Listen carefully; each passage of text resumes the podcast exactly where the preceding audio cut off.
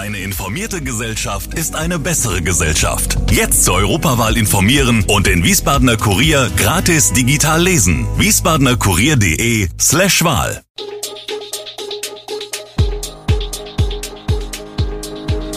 Gude, unser morgendliches News Update. Das Wichtigste aus Wiesbaden für Sie im Überblick. Guten Morgen aus Wiesbaden an diesem 11. Februar. Pläne für Realgelände in der Mainzer Straße, Stadt hofft auf normalen feste Sommer und schwere Vorwürfe gegen BioNTech. Das und mehr hören Sie heute im Podcast. Der Realmarkt in der Mainzer Straße wird abgerissen. Auf dem Gelände einschließlich der benachbarten Grundstücke will ein Projektentwickler wie berichtet ein neues Quartier mit einem großen Supermarkt errichten. Auch weitere Läden und Fachmärkte sind geplant. Außerdem sollen ein Hotel sowie Büro- und Wohneinheiten entstehen. Das Projekt soll 2025 fertiggestellt sein und ein Volumen von etwa 125 Millionen Euro umfassen. Jetzt erklärte Oberbürgermeister Gerd-Uwe Mende die Pläne. Entlang der Mainzer Straße südlich der Welfenstraße soll es weiterhin vor allem Handel geben.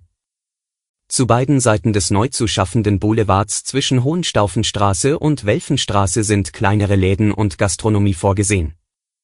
Damit werde gewährleistet, dass die gewünschte Funktion des Boulevards als Achse für Fußgänger und Radfahrer erfüllt werde.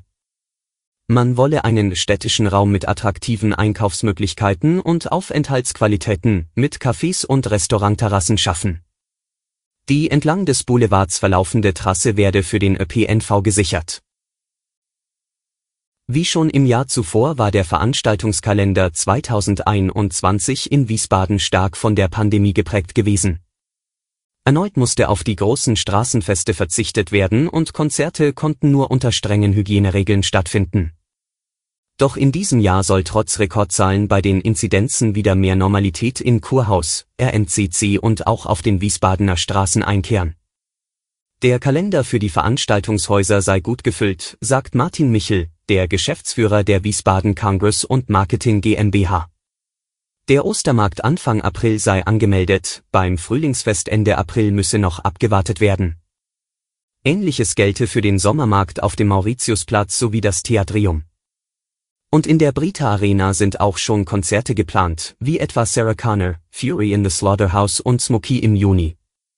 Wir planen unsere Konzerte unter Normalbedingungen mit voller Auslastung, sagt Stefan Blöcher, der Geschäftsführer der Brita Arena. Strandkorbkonzerte seien nicht geplant. Weiterer Schritt auf dem Weg zu den Mauritiushöfen, die Stadtverordneten haben in ihrer Sitzung am Donnerstagabend dem Verkauf der Citypassage an den Projektentwickler Art Invest zugestimmt. Die seit 2016 leerstehende Einkaufspassage zwischen Schwalbacher Straße und Kirchgasse soll für etwas mehr als 27 Millionen von der städtischen WVV Holding an den Investor mit Niederlassung in Frankfurt übergehen. Wie berichtet will Art Invest das Ensemble abreißen und ein neues kleines Quartier, die Mauritiushöfe, mit Wegeverbindungen in alle Richtungen bauen. Nach den Vorgaben der Stadt soll es im Erdgeschoss jeweils eine Nutzung mit beliebender Wirkung für die Innenstadt, also kleine Läden, Cafés und Restaurants, geben. In den oberen Etagen werden nach den Plänen Büros und Wohnungen entstehen. In den Entwürfen sind außerdem ein Hotel und ein Fitnesscenter vorgesehen. Außerdem ist eine Parkgarage geplant. Nun ein Blick zum Sport. Eine knappe Mehrheit der Fußball-Drittligisten hat sich gegen die Fortsetzung von Montagsspielen über die Saison 2022-2023 hinaus ausgesprochen.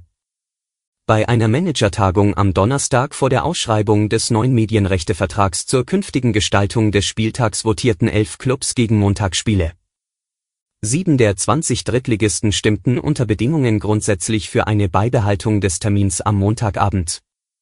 Das teilte der Deutsche Fußballbund, DFB, am Donnerstag mit. Schwere Vorwürfe gibt es gerade gegen das Mainzer Unternehmen BioNTech. Pharmaindustrie untergräbt die Bemühungen der Weltgesundheitsorganisation, Impfstoff nach Afrika zu bringen, schreibt das British Medical Journal und erhebt damit schwere Vorwürfe gegen BioNTech. Schwer deshalb, weil sie die in der Tat weltweit ungerechte Verteilung der Corona-Impfstoffe betreffen, bei der Afrika bislang hinten runtergefallen ist. Die Vorwürfe richten sich vor allem gegen BioNTech. Mitte vergangenen Jahres startete die WHO eine Initiative zur Produktion von mRNA-Impfstoffen in Afrika. Laut British Medical Journal soll BioNTech versucht haben, eben jenes WHO-Projekt in Südafrika zu untergraben. BioNTech hat in Südafrika bereits eine Herstellungskooperation für jährlich 100 Millionen Impfstoffdosen gestartet. Darüber hinaus will man Mitte dieses Jahres mit dem Bau einer ersten Produktionsstätte in Afrika beginnen, die den Nukleus für ein ganzes Produktionsnetzwerk bilden soll. Afrika soll so Zugang zu jährlich hunderten Millionen Impfstoffdosen bekommen.